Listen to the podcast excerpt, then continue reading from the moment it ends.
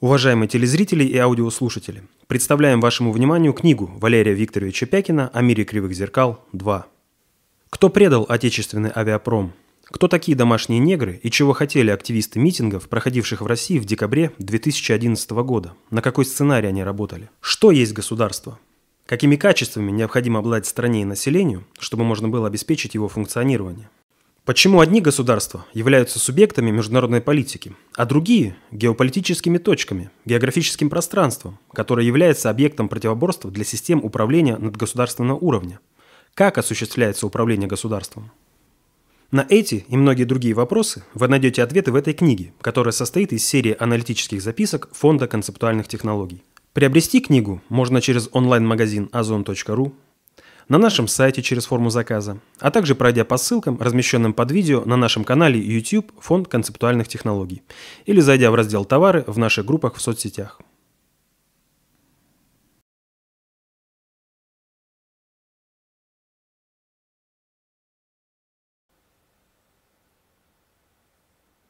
Здравствуйте, Валерий Викторович. Здравствуйте. Здравствуйте, уважаемые телезрители, аудиослушатели, товарищи в студии. Сегодня 30 декабря 2019 года. А, на прошлой передаче, отвечая на вопрос, э, связанный с проведенной пресс-конференцией Путина, а, вы затронули а, несколько тем, связанных с Конституцией СССР. Достаточно... Это мы говорили о праве нации на самоопределение. В том числе. Э, достаточно большой резонанс получил этот вопрос, э, тем более сегодня хоть и не круглая, но все-таки годовщина, 97-я образования СССР.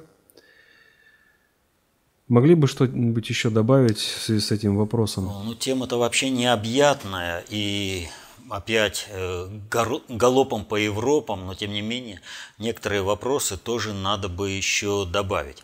Вот э, внимательные зрители обратили внимание на то, что я говорил о конституциях РСФСР, Российской Федерации, то есть 25-го, 37-го года.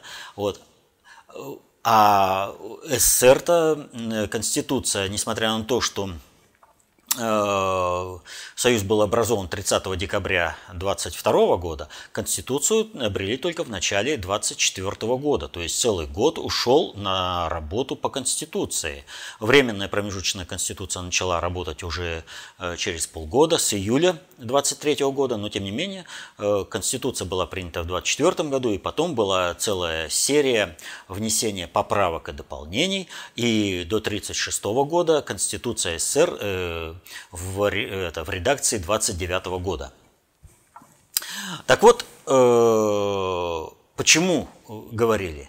Ну, говорили-то по одной простой причине. Вот злые большевики со своим правом нации на самоопределение разрушили э, такую прекрасную империю, в которой все было хорошо, все было замечательно, а они там вот, э, и в результате теперь проблемы. И вот, э, естественно, встал вопрос. Вот э, Россия, да, Российская Федерация. И, естественно, Конституция 18 года – это ровно то, что сделали большевики. Право нации на самоопределение продекларировано, но оформление государства было сделано исключительно на основе э, унитарного государства, но при этом – учитывались э, территориальные особенности, местные национальные особенности э, народа. Поэтому и была федеративная. Ни о каком праве на самоопределение, ни о каком развале государства даже речи не было. И вот эту линию большевики, и в частности через Конституцию Российской Федерации, постоянно держали. Вот говоря об образовании э, Советского Союза, то надо понимать простую вещь.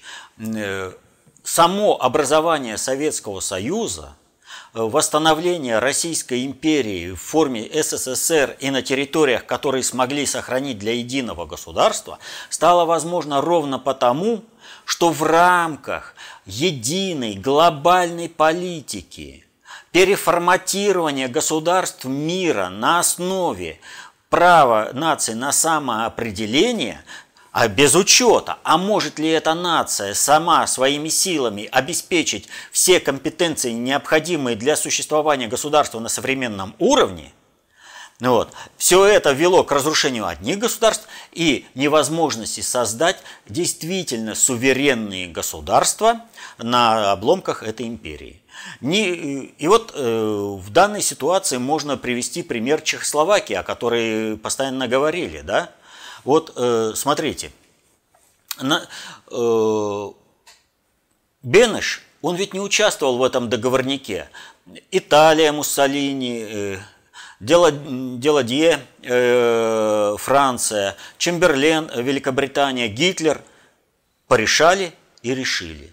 А Чехословакии надо отрезать судеты, населенные немцы. Право нации на самоопределение. Довели информацию и все. Почему так поступили с чешским президентом? Потому что э, в 25 году в Лакарно было принято решение о том, что все новообразованные государства, все новообразованные государства имеют временные границы – которые будут уточняться в соответствии с жизнедеятельностью этих государств, поскольку невозможно, вообще в мире невозможно провести границу, которая бы определила границы национального государства, не затрагивающие э, интересы э, другой национальности и другого национального государства. Примеров тому масса, любые. Вот взять Францию и Германию – Э, Лотарингия, камень преткновения. Э, возьмем э, Румынию, там, скажем, Венгрию, да, тоже национальный вопрос. И везде это мина замедленного действия, которую можно использовать для разрушения того государства, которое ну, мешает тебе в глобальной политике. Именно для этого и вводился термин, э, раскручивался термин э, национальное, это право нации на самоопределение. Когда нужно было усилить Третий Рейх, право нации на самоопределение, один народ, один фюрер, один, одно государство – и вот он аншлюз э, Германии и Австрии. Когда э, не надо усиливать, Э, нужно какое-то государство разрушить, вот вам, пожалуйста, бомбардировки НАТО, которые привели к тому, что государство Югославия прекратило свое существование, а было создано псевдогосударственное образование, бандитский анклав э, Косово. Ну это что, большевики что ли бомбили? Ну это Ленина что ли э, НАТО наслушалось и реализовывало? Ну это же бред. Вот. Другое дело, что э, в Советском Союзе, в России э, действительно очень много проблем. И связано это прежде всего с тем, что э, у нас, в отличие от других государств мира западного, не стремились к гомогенности, к, единобр... к единородности территорий. У нас, наоборот, сохранялись все народы, все культуры – и, соответственно, этому э, невозможно было э, разделить э, ровными частями так, чтобы какое-то новообразованное государство оказалось бы вне рамок вот этого национального вопроса, разрешения национального вопроса. Значит, как сложилась эта ситуация в России в результате революции, она складывалась двояко. Первое абсолютно объективно. Когда, э, сложный социальный, э, когда сложная социальная суперсистема разрушается, государство, то образуются новые э, субъекты управления, которые осуществляют управление э, по принципу «куда достал меч».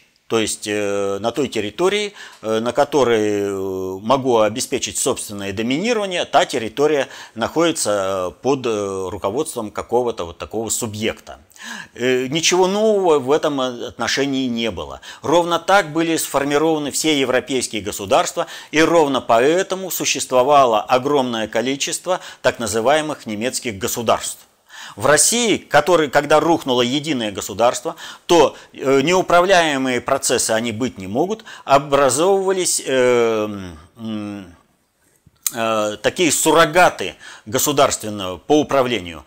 И, и они образовывались не только на основе национальных каких-то объединений, но и, собственно, в России. Ну, взять, например, Донецкая Криворожская республика, Дальневосточная республика.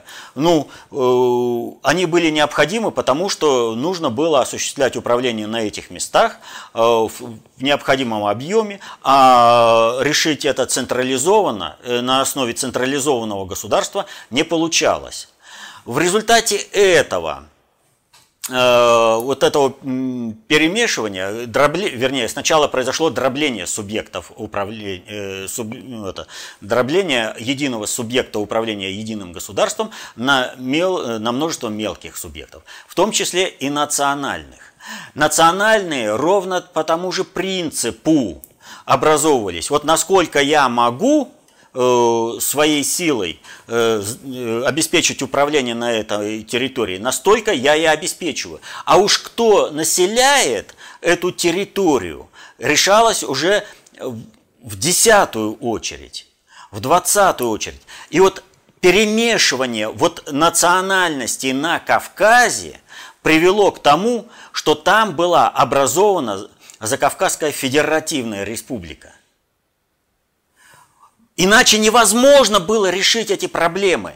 Э, грузины, армяне, азербайджанцы были перемешаны так, и другие народы, были перемешаны так, что обеспечить э, функционирование собственно единого национального государства было невозможно. И оно не было формализовано. Там было множество различных проблем, трений. Единое, создание единого, единого государственного объединения в какой-то этой мере снимало, но относило проблему национального противостояния, конфли, межнационального конфликта на будущее. И нужно было решать серьезно и сейчас – и поэтому э, было четыре субъекта, которые организовали э, Советский Союз. Э, Россия, Украина, Белоруссия и Закавказская Федерация. Вот. И можно было решить, чтобы все на правах автономии, культурно-национальных автономий все вошли, или нельзя. Вообще было можно. Иначе так бы не возник вопрос а, сталинский. И само объединение э, вот это, э, в новое союзное государство. Но э, смогли его реализовать? Нет, не смогли. И здесь масса причин. Опять же говорю, вопрос участия Ленина в этом э, обсуждении э, исключительно с точки зрения о праве нации на самоопределение вплоть до выхода национального государства из состава единого союзного государства, вот, э, это вопрос еще особый. Но определенная логика для понимания, почему Ленин поступил именно так, она, в принципе-то, есть. И э, нужно понять, в каких условиях находилась тогда Россия э, и э, новосозданный Советский Союз. Ведь дело-то в чем? Если говорить вообще, то Россия как единое государство в целом, оно не прекратило свое существование, несмотря на то, что были организованы вот эти суррогаты государственного управления, как на национальной э, основе, так и вообще на территориальной. То есть, будь то какая-нибудь Азербайджанская республика, или будь там Донецкая Криворожская республика, Дальневосточная республика, неважно. Принцип везде один. Э, нужно было поддерживать э, единое управление. А централизованное управление осуществить силы не хватало. Соответственно, этому и возникали вот эти суррогаты. Но единая централизованная сила все-таки была. Это Красная Армия. Единые вооруженные силы фактически существовали. А на основе э, вот этих единых вооруженных сил, когда э, Россия э, э, Советская Россия, испытывая недостаток во всем, помогала красным армиям других республик, и было, в общем-то, единое командование, э, планирование операций и все прочее. Э, это же позволяло и создавать единую систему управления этими республиками. То есть от суррогатов постепенно можно было отказываться. И от этого отходили. Вот. Но национальный вопрос, вот э, всегда там вот грузинские меньшевики и все другие там это, революционные партии, которые в Закавказской республике, ну у них-то Именно право нации на самоопределение. Именно они устраивали между собой э, межнациональные конфликты и воевали между собой. Те так называемые демократические правительства с приходом советской власти и образованием единой э, Закавказской Федерации этот вопрос, повторяю, э, не был в полной мере решен. Но, тем не менее, э, боевые действия между этими субъектами э, квазигосударственными прекратились, и, значит, народу стало облегчение. Надо было решать по крупному вопрос. И вот э, при обсуждении о праве нации на самоопределение и все прочее, э, говорят там, у всех была разная позиция. Да, она была у всех разная, и у всех она по-разному обусловливалась. Например, э, грузинская делегация, она была категорически против того, чтобы была культурно-национальная автономия для всех республик. Им хотелось полностью своего государства. Но их понять можно. Э, в результате э, того, что э, грузинская элита, так называемая, направо-налево расплачивалась своим народом, то Османской империи в первую очередь, то Персидской империи во вторую очередь. Тем не менее, она платила своим народом. В результате в Грузии сложилась такая ситуация, куда ни плюнь, попадешь в князя. И тогда они семь лет просили русского царя, защити нас. И когда встал вопрос о том, что в новом государственности они хотели получить от государства все от России и других государств, но при этом никому не быть ничем обязанным. Из-за этого э, у большевика Орджоникидзе э, с одним из делегацией грузин э, возник конфликт, в ходе которого Орджоникидзе крепко навалял одному из наиболее упертых таких националистов грузинских. Вот. Это потом разбиралось, но суть-то в чем? Грузин Орджоникидзе понимал необходимость культурно-национальной автономии, благостность для своего государства. А э, тому, кому, с кем он так поспорил, э, нужно было только сохраниться элитой, которая получает все, но ни, ни перед кем ничем не обязана. И вот, вот э, нужно понимать простую вещь. Мы же, когда говорим о большевиках, мы должны понимать, их к моменту революции было очень и очень мало. Э, максимум, э, это мы, вот закрывая глаза и говорим, было 50 тысяч большевиков, но на 18 год в РКПБ было уже 300 тысяч. Но это кто? Это волна на новую партию. Это объединение с бундовцами, с троцкистами и все прочее. Большевики фактически э, рисковали э, раствориться в собственной партии и не сохранить ее, и не, и не сохранить свое государство. С одной стороны, они были заложниками ситуации, нужны были кадры – которые бы поднимали страну. А с другой стороны, национальных кадров нет, партия достаточно слаба, значит, нужно маневрировать, политически маневрировать со всеми силами и привлекать всех, кого только можно, лишь бы только не было войны и было развитие государства. И в этом отношении достаточно много э, удалось сделать. Но это не сняло э, внутрипартийной борьбы, которая продолжалась и выразилась, например, в том же 1937 году в сталинских репрессиях. Вот это все продолжалось. Это отсюда, потому что пришлось э, большевикам договариваться со всеми. Они не могли обеспечить э, чистоту своего управления. Приходилось по-прежнему считаться э, с навязанным Россией революционным принципом права нации на самоопределение что несет разрушение своего государства. Приходилось маневрировать.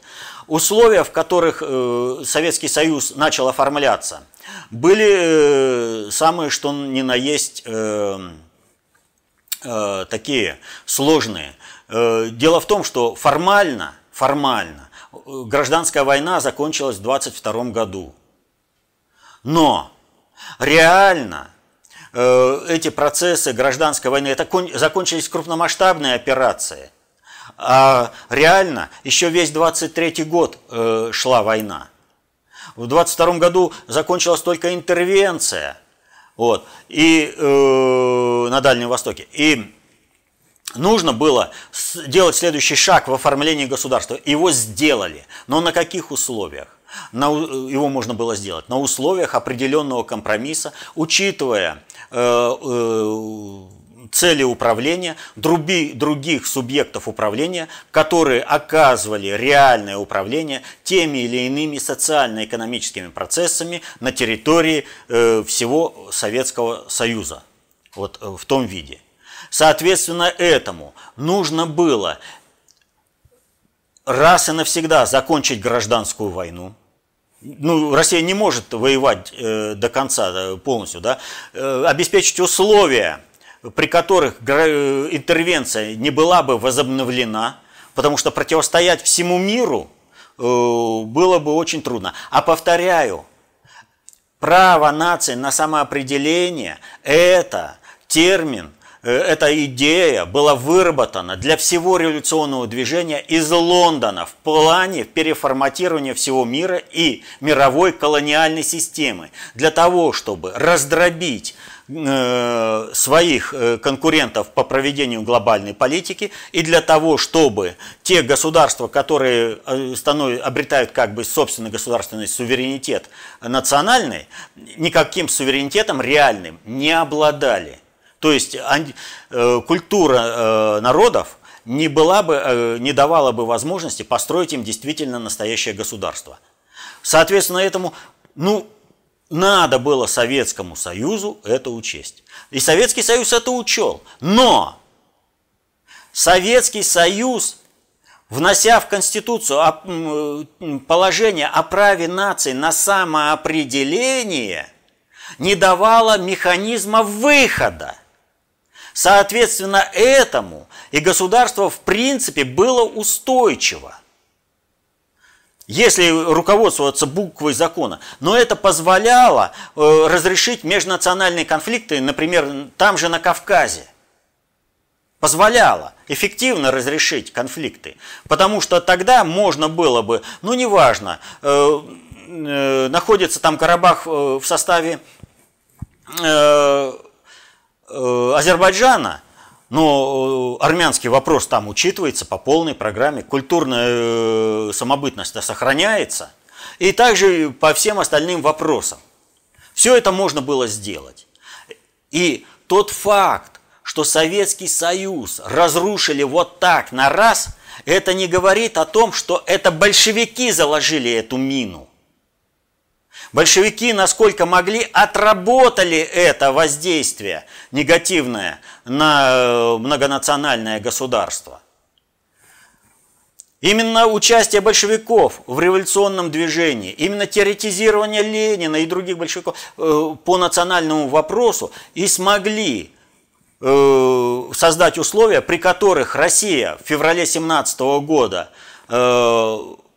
разрушение России, начатое в феврале 2017 года, не закончилось крахом России и превращением ее в маленькие сувенирные государства, а воссозданием мощного государства в лице Советского Союза, государства номер один, которым она стала под руководством большевиков, и конкретно большевика Сталина. Вот о чем идет речь. А уж то, что надо уходить э, от, от этого э, понимания э, права нации на самоопределение вплоть до отделения и выхода. Ну, вот посмотрите, за Косово признали, да, американцы право нации. Они разбомбили Югославию, разрушили. А за русскими такое право не признается. И Луганская и Донецкая республики по-прежнему хотя и имеют абсолютно все юридические права на наследование государственности и государства Украина, тем не менее, э, всем миром силой поддерживается э, именно э, киевская банда, абсолютно нелегитимная с точки зрения закона и международного права. То есть вопрос о том, как было что реализовано, кем было реализовано, вот это надо смотреть. А то, э, значит, э, разрушение и России, и Советского Союза, имеется в виду России, императорской России, и Советского Союза, было осуществлено одними и теми же силами, но всегда находят, э, вот большевики виноваты. Вот большевики то, большевики все. Повторяю, вы хотите посмотреть, как это, э, хотите, скажем, обвинить большевиков, да?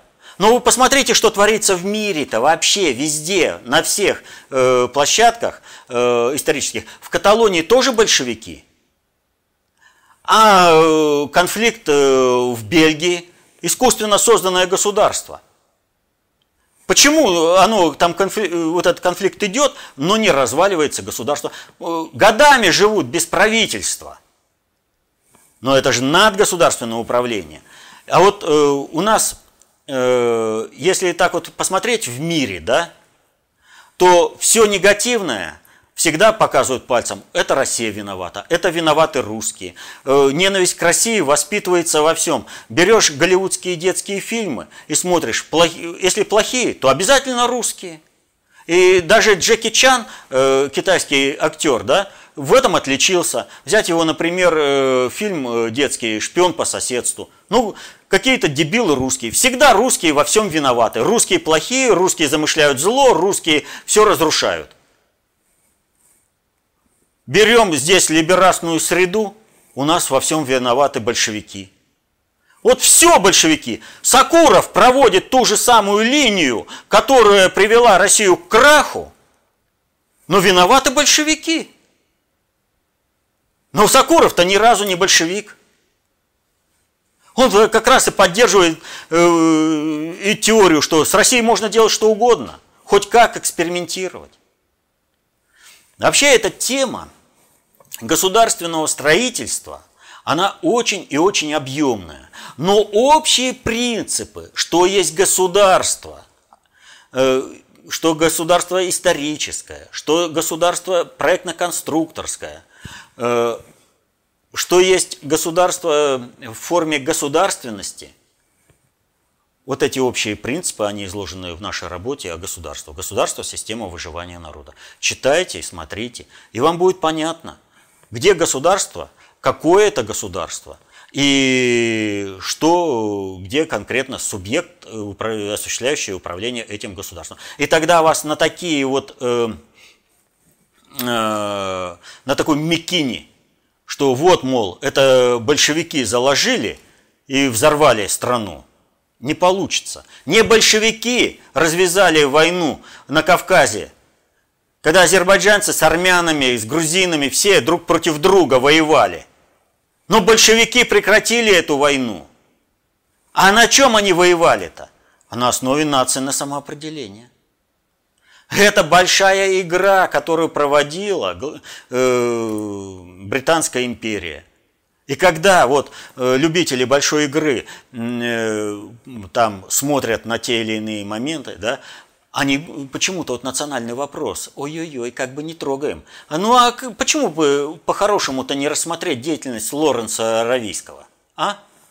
Ну ведь с арабами работал. Хотя бы тогда, вот через... Нельзя, запрещено, ни один либерас себе, и даже многие патриоты не, себе, не позволят себе против Великой Британии вякнуть.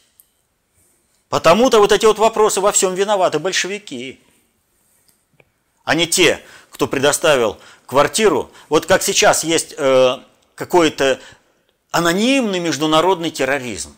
Но не может он существовать анонимно, потому что это всего лишь инструментарий. Так вот, мировое революционное движение. А штаб-квартира у всех в Лондоне. Что там, что там. Так что, говорю, эта тема очень большая, объемная, и здесь мы буквально колопом по Европам рэперные точки только обозначили.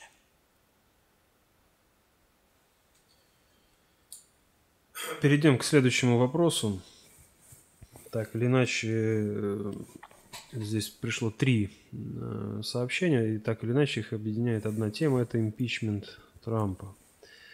Первый вопрос от Ивана. Руди Джулиани, адвокат Трампа, в своем твиттере э, выкладывает данные по многомиллиардной коррупции на Украине с участием американцев. Понятно, что это ответ страновикам на инициированный ими импичмент Трампу и подготовка к выборам президента США в 2020 году – а как обнародованные данные повлияют на внутриполитическую ситуацию в стране, победившей революции гидности? Приблизит ли это зачистку нациков, сокращение количества обстрелов мирных граждан республик со стороны киевских формирований? Прежде всего нужно понять, что все, что происходит на Украине, это не плод деятельности там киевской банды – или уж тем более не какой-то там злобный заговор э, Луганской Донецкой республики. Абсолютно не так. Украина с самого своего начала никакой субъектностью государственности не обладала вообще. Просто вот совсем не обладала. У нее не было необходимых компетенций, относящихся к трем высшим приоритетам управления – для того, чтобы состоялось государство Украина. Кстати, это касается всех постсоветских республик. И именно интеграция с Россией в той или иной мере позволяет этим республикам существовать в форме вот таких национальных государств. Именно возможность получить недостающие компетенции от России – закрывает их э, от внешнего мира, и они существуют в рамках национального государства. Украина никаким государством вообще не является. На территории Украины ре реализуется государственность Соединенных Штатов Америки. Соответственно этому э, все, что делает киевская банда, а именно весь ресурс западного мира и Соединенных Штатов работает на то, чтобы именно э, за э, киевской банды, абсолютно нелегитимной с точки зрения и внутреннего законодательства Украины, и международного права. Вот. Оно нелегитимно, но сила определяет э, надгосударственное управление. Россия только сейчас восстанавливает свой суверенитет и не может в полной мере обеспечить э, нахождение Украины э, в рамках русского мира и обеспечить функционирование э, украинской государственности в интересах народа Украины. Сейчас украинская государственность работает в интересах Соединенных Штатов. А в Соединенных Штатах есть сейчас война между страновой и глобальной элитами. И вот этот украинский кейс, он используется в войне между страновиками и глобальщиками. От того, кто как победит, так на Украине и будет. Страновики побеждают на Украине, наступает полный хаос, Украина тут же начинает, э, не получилось э, зачистить, э, резать э, жителей э, Луганской, Донецкой республики, будут резать Харьковскую область, будут резать Одесскую область, э, Днепропетровскую. Главное убивать русских, для того, чтобы Россия вошла э, в войну. Нам это надо? Нам это не надо значит надо поддержать глобальщиков. Если глобальщики побеждают, то тогда происходит дальнейшее сворачивание государственности Соединенных Штатов в рамках единого государства э, на американском континенте. Потому что дальше они уже не могут своими ресурсами э, присутствовать во всем мире и грабить весь мир. Нужно вовремя э, слинять, нужно вовремя уйти, а вот страновики они не понимают. Они не понимают, что они э, сейчас глобальщики хотят вовремя свернуться, чтобы сохранить Соединенные Штаты. А страновики хотят хапать до последнего и погибнуть вместе с государством. Но они думают, что они не погибнут, потому что везде подпиндосников огромное количество. И у нас в стране, которые э, работают на киевскую банду и на Соединенные Штаты и вредят у нас здесь э, стране, вредят Путину. Они на это рассчитывают. Соответственно этому, то, что будет на Украине, это будет результатом противостояния страновиков и глобальщиков, а также тому, насколько России удастся обеспечить субъектность в качестве государственного субъекта управления Луганской и Донецкой республики и переформатировать Украину. Вот я всегда говорил, э, что у Украины есть э, э, преимущество. Это то, что они являются унитарным государством. Сейчас внедрили Э, при это, тер, это, идею, что до, Украина должна быть федеративным государством. Федерацией. Не вопрос. Есть исторический опыт. Российская Федерация образца 1918 года. Пожалуйста. Все можно решить в рамках Федерации. Так вот, нам нужно э, не допустить образно говоря, югославизации Украины. А вот решить в рамках вот этой федерализации можно. И даже, можно сказать, полезно. И тогда интересы всех этнических групп на Украине будут учтены. Будут учтены местные территориальные вопросы. Вот. Но это смогут, сможет обеспечить только Россия – и только в случае победы глобальщиков э, в противостоянии э, со страновиками в Соединенных Штатах. Почему Россия сможет? Ослабленные в этом противостоянии глобальщики и страновики не смогут России помешать э, в возвращении Украины в рамках единого русского мира. При этом подчеркиваю, что как государственность Украина должна еще значительное время отстояться в качестве формально независимого суверенного государства, э, каким, повторяю, она никогда в своей истории не была и не будет. Это территория России, это кусок России и возвращение к России всегда будет. Но отстояться в форме национального государства все равно придется. Никуда не денешься.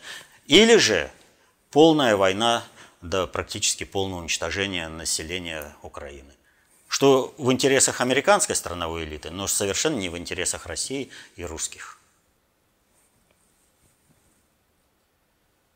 Второй вопрос от странника. Трампу объявлен импичмент. Об этом написали сразу и Вашингтон-Пост, и Нью-Йорк Таймс.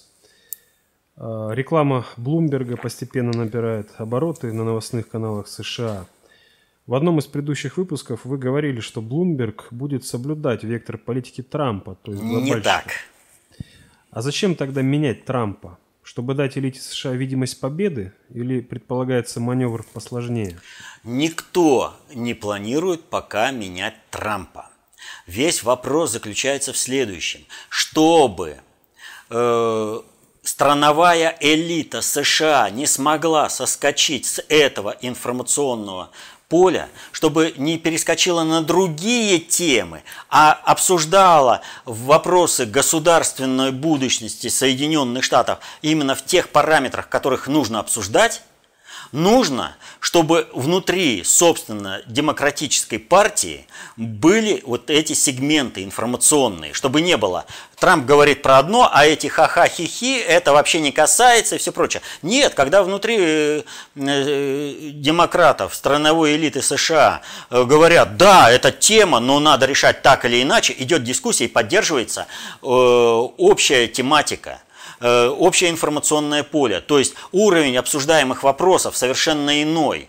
И направление обсуждаемых вопросов совершенно иное. Понимая это, страновики э, в образе демократов, они Трампу импичмент объявили? Да нет. Пока они его не передали в Сенат, они его не объявили. А они боятся передавать, потому что они понимают, что э, только внутри их между собойчика здесь, в Конгрессе, они из себя что-то представляют. Но как только это, то, что они объявили Трампу, выйдет на всеобщее обсуждение, и будут обсуждать все, в том числе и Берни Сандерс, и э, этот, э, господи, Блумберг, вот, а они будут держать именно планку глобальной политики, э, глобального предиктора, то они пролетят. Они понимают, что им обнародование этого импичмента – это катастрофа. Но они себя загнали этим. Они, вплетаясь, э, ввязываясь э, в импичмент Трампу, они надеялись, в России, если уж и не произойдет полный государственный переворот, то хотя бы Путин будет э, завязан исключительно на внутрироссийские дела до такой степени, что ему некогда будет заниматься вопросами глобальной политики. Э, удастся перехватить управление, восстановить управление Соединенными Штатами со стороны страновой элиты, э, европейскими странами. Удастся активизировать вопрос э, войны э, на Украине и в эту войну втянуть и Европу, и Россию. Но глухое сопротивление европейских стран и активное проведение своей глобальной политики со стороны Путина это помножило на ноль. И в результате этого они-то думали, что отсюда, вот на этой ресурсной базе, на этих процессах, они спокойно Трампа вынесут, а оказалось, внутри Соединенных Штатов они импичмент объявить могут, но процессы в мире не способствуют объявлению Трампу импичмента, что вынесение на этих условиях импичмента Трампу сливает просто самих страновиков никуда. Вот они сейчас и находятся в этом положении, им куда ни кинь, всюду клин. Так что у них там положение очень серьезное. И плюс к этому, вот э, идет же обратная работа, и э, против э, Хайнтера Байдена идет юридический процесс. Начался. Он идет ни шатка, ни валка, но он очень-очень интересный. Дело в том, что одна из проституток, которая родила от э, сына Байдена, Хантера, который был э, в Бурисме, по, подала на, на Байдена Э, в суд на алименты. И все бы ничего, если бы не одно. По решению суда Хантер Байден должен опубликовать все, э, предъявить суду э, все свои доходы, чтобы назначить правильно эти алименты. И вот тут-то у них катастрофа.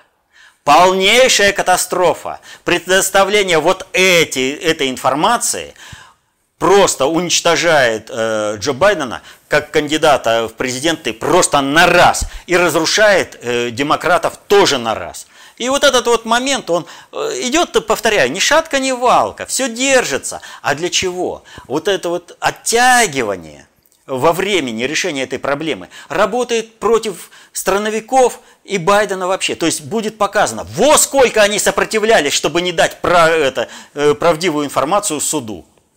Э, очень серьезно э, за них взялись. С глобальщиками, вот страновикам лучше не играть. Вот Путин почему противостоит глобальщикам? Потому что он концептуально властный и проводит глобальную политику, поэтому с ним считаются. А если ты вот этих вопросов не знаешь, то лучше не суйся. Ты все равно проиграешь. И страновики-то они чувствуют, американские, что они проигрывают. А вот отсюда истерика у всяких подпиндосников во всему миру, в том числе и у нас в России. То есть они уже понимают, что они э, попытками э, совершения государственного переворота э, уже не, ну, ничего не добились и добьются только одного – что скоро начнется зачистка. Они не хотите служить России, не хотите слушать, что вам говорит Путин, ну извините, к вам придут. Потому что вы своей деятельностью уже нанесли такой ущерб, за который вам придется отвечать. И поэтому что делает Медведев? Он собирает всю вот эту погонь в одну кучу, а во главе ставит представителей семейных Волошина. Им надо сопротивляться, но они того не понимают. Вы сами собрались, вы сами все скучковались, вас останется только нахл... просто прихлопнуть. И повторю, это будет делать не Путин. Путину это не надо делать по одной простой причине. Это за него сделают глобальщики. Но не захотели идти к Путину и говорить, скажи, что сделать на благо России. Ну, решили служить до конца американской страновой элите, получите. и получат по полной программе. И третий вопрос от Святослава. Трампу объявили, ожидаемый импичмент демократы в своем большинстве. Элитам пад или конец партии? Мат или все-таки у них есть шанс на шаг? В общем, на что надеются страновики? Неужто ничего не понимают вообще? Или сценарий такой? Так вот, я же только что вот объяснил, что когда они ввязывались в этот процесс, у них был совершенно другой расчет, как пойдут процессы управления в Европе и в России, во всем мире. А эти процессы пошли против них. Они запустили э, процесс в Венесуэле, в результате получили э, процессы по всей Латинской Америке. В результате этого сейчас э, Латинская Америка выпадает из-под управления Соединенных Штатов в лице кого бы то ни было, либо страновой элиты США, либо глобальной элиты США. А она переходит под управление э, Китая, но здесь у него вряд ли что получится без России. То есть Россия в любом случае держатель золотой акции. Следующий вопрос. По сведениям СМИ, Э, как пишет РИА Новости. В парламент Турции правящей партии справедливости и развития может быть внесен законопроект, санкционирующий военную помощь властям Ливии. Официальный запрос об этом поступил Анкаре от ливийского правительства национального согласия. Валерий Викторович, Эрдоган хочет повторить в Ливии сирийский успех Москвы? Да, в принципе, вот вы понимаете, какая ситуация? Турецкая техника и так уже эффективно уничтожается на полях гражданской войны в Ливии. Она уже там присутствует. И Турция всеми силами старается туда войти. Вот. Э, но что она получит? Она думает, вот как, э, что вот таким вот образом она решит свою проблему. Дело в том, что вот сейчас есть некий такой пад, патовая ситуация на севере Сирии, э, где есть э, террористические анклавы, вот в Идлибе. Э, и куда девать вот эту всю оппозицию, так называемую, образ, это ИГИЛ. И был придуман хороший ход. Всю, всех этих игиловцев перебросить в Ливию. И Турция уже начала перебрасывать этих игиловцев в Ливию, а э, в Ливии не допустить э, установления э, дружественного России управления. То есть, пытаясь решить проблему в Ливии, Турция с двух сторон хочет зажать Средиземное море и тем самым э, решить кипрский вопрос, в том числе и доступ э, к разработке газовых месторождений около Кипра. Вот. Партия очень серьезная. С одной стороны, они игиловцев втягивают не к себе, не забирают, а отправляют снова воевать и снова, пусть там в другом виде, но все равно это против России. Но в результате этого Эрдоган Турцию в принципе разрушает как э, государство, которое было задумано как нож против России. Он, ввязываясь в те процессы, которые не может потянуть ресурсно, э, в общем-то является мальчиком для битья – исполнение, исполнителем чужой воли. Ну, не может э, террористическая организация под названием э, правительство национального спасения в Ливии эффективно контролировать все природные ресурсы Ливии и продавать их на Запад. Это хочет сделать Эрдоган, думая, что он Э, таким образом и усилит э, свой политический режим. То есть э, получает дополнительный ресурс ливийский, получает возможность разработки в большем объеме, чем претендует сейчас Турция, газовых месторождений вокруг Кипра, устанавливает Кипр в собственных интересах. Вот. Недаром же турецкий Кипр там существует. То есть у него есть планы экспансии. Но понимаете, здесь же э, надо понимать простую вещь. А сколько ты можешь понести-то? Он берется за процессы, э, ну, ну как вот э, объяснить-то? Ну, в общем, если человек решил переплыть э, реку с грузом, он должен взять груз, который он способен э, не просто унести, а именно, чтобы этот груз его не утопил. А Эрдоган сейчас себя обвешивает э, различными процессами, которые его утопят как политического деятеля, руководителя Турции, но и при этом ставит крест на всей турецкой государственности, которую они получили по результатам договора в Лозанне. И снова становится актуальным Северский договор, но он становится-то актуальным в каких условиях? в которых Россия является субъектом глобальной политики, а Путин, в отличие от Александра I, дело Греции не покидал. То есть вопрос создания Анатолийского федерального округа рука, усилиями Эрдогана решается вполне эффективно. Не мешаем Эрдогану. Он все сделает сам.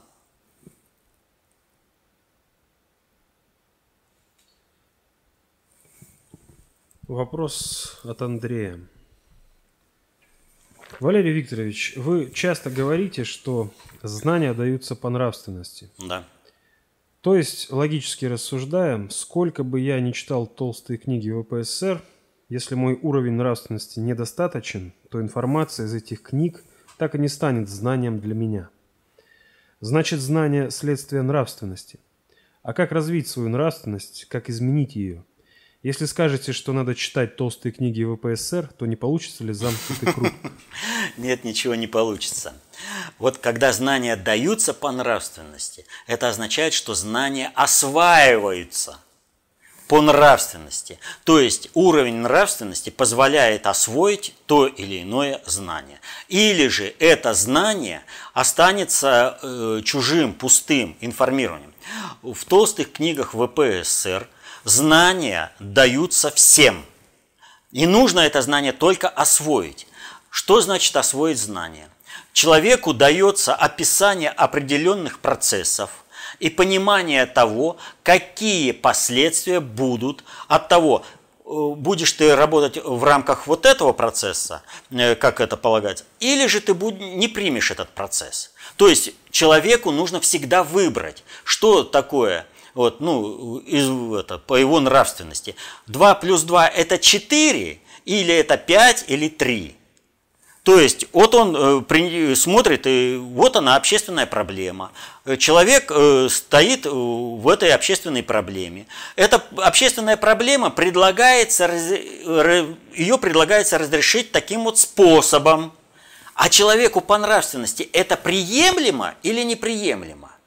И он, если он решает, что это неприемлемо, то никогда дальше вот этого ознакомления он не сможет понять все, что там дальше в глубине изложено. Все, он себе закрыл входную. Если он сказал, да, это для меня приемлемо, мне надо пересмотреть свою жизнь, там отказаться от э, употребления алкоголя, там еще там разные э, вещи, вести себя по-человечески другим людям, он начинает изменять свое положение, и у него сразу же есть углубление этого знания. Он не просто проинформирован, что нужно двигаться в ту сторону, а он уже понимает, как э, раз, сочетать различные информационные модули для того, чтобы достичь э, какого-то результата вот в этом процессе. И так с каждым шагом. Остановился на этом шаге, дальше не сможешь.